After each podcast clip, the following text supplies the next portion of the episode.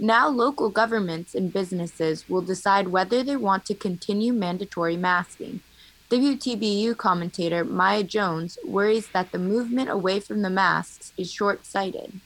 The pandemic is still a very real threat, and states are sending the wrong message to Americans by ending mask mandates too early. Now is not the time to be taking any kind of protection away, even though there is reason to believe that the pandemic will soon come to an end. Johns Hopkins University data shows that Americans are now dying of COVID 19 at less than half the pace they were a month ago.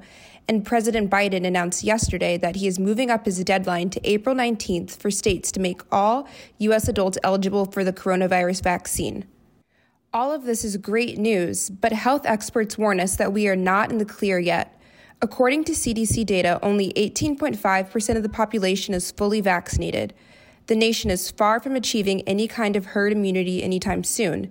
This means that a significant part of the population is still susceptible to contracting the virus. This is why the CDC recommends that even fully vaccinated people should continue to wear their mask whenever they are in public or when gathering with unvaccinated people from more than one household and while visiting an unvaccinated person at high risk of severe illness or death. States lifting restrictions at such a crucial time in the pandemic is concerning, especially as health experts are worried about a potential fourth wave of the virus. I know it's been an entire year of COVID, and I get it. It's annoying to wear a mask sometimes, but we can't let our guards down just yet.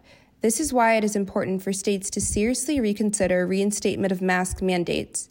State governments must listen to the advice from health experts so that we can finally curb another surge in coronavirus if we don't, we'll just prolong the pandemic even more, and I'm pretty sure nobody would like that. For WTBU, I'm Maya Jones, and that is my opinion.